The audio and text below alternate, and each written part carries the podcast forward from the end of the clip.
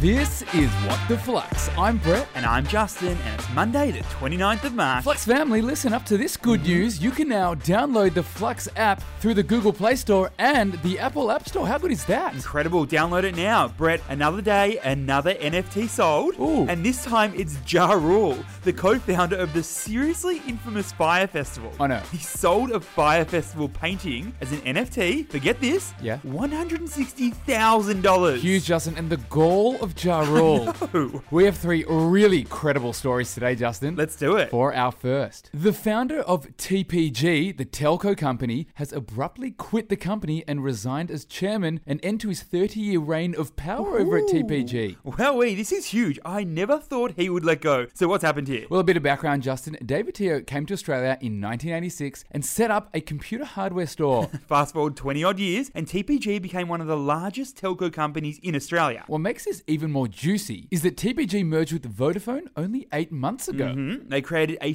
$15 billion telco behemoth so that they could better compete with the big dogs like Telstra and Optus. And no surprises here, when the news was announced, TPG Telecom's share price dropped nearly 7%. Not surprised. So, what's the key learning here? It's all well and good for a merger to happen, but there needs to be a cultural alignment between the two merging companies as well. On the one hand, you have TPG, which has been the baby of a highly reclusive, secretive, and ambitious billionaire. And on the other hand, you've got Vodafone, the big red, loud, brash brand. And when opposing cultures collide, you can definitely expect leaders from both companies to clash. So, while the financial side of this merger may have looked beautiful on paper, when you get TPG's chairman and founder exiting so soon after a deal of this size, Justin, it can only suggest some sort of internal conflict going I on. reckon This episode of What the Flux is brought to you by Lawpath. Lawpath's online platform makes it easy to start a company in minutes. They'll help you hit the ground running in 2021 for less. That'd be legal docs, e-signatures, and advice. Check out lawpath.com slash flux to get started. For our second story, the Suez Canal, a sea level waterway in Egypt, which is extremely important to global trade, has been blocked for almost a week and it has massive implications for businesses and consumers. Bizarre story, but kind of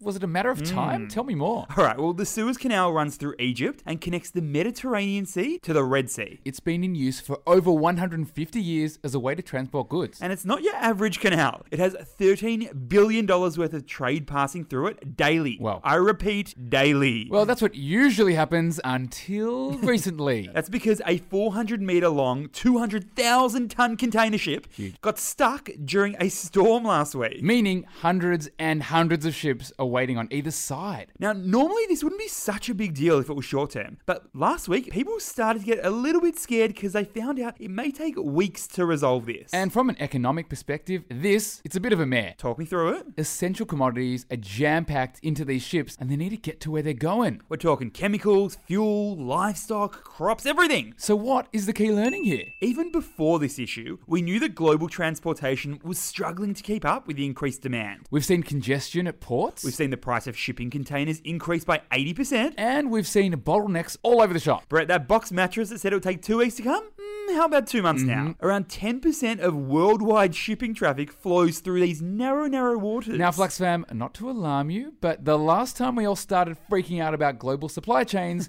we saw people punching on at Woolworths for a roll of toilet paper.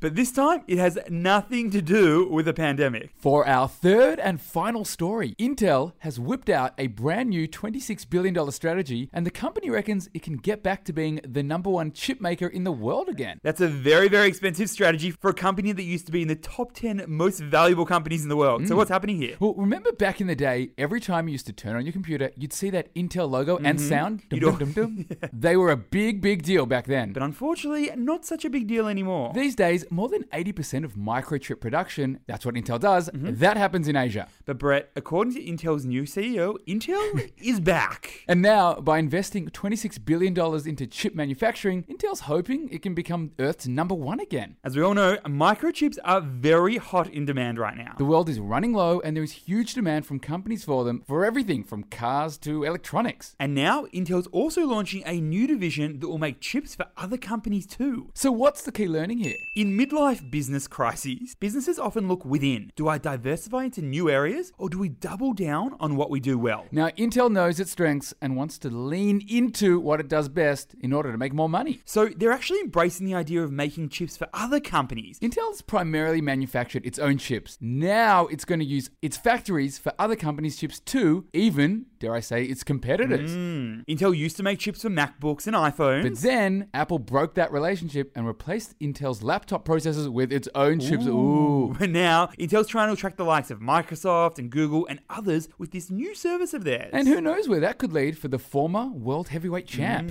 Flux family, as we mentioned off the top, you can now download the Flux app either through the Google Play Store or the Apple App Store. you can check your credit score, you can listen to the podcast, you can even play our weekly savings game. Win the week up to 250k this week. What? Wow. Thanks for listening, and we'll see you tomorrow.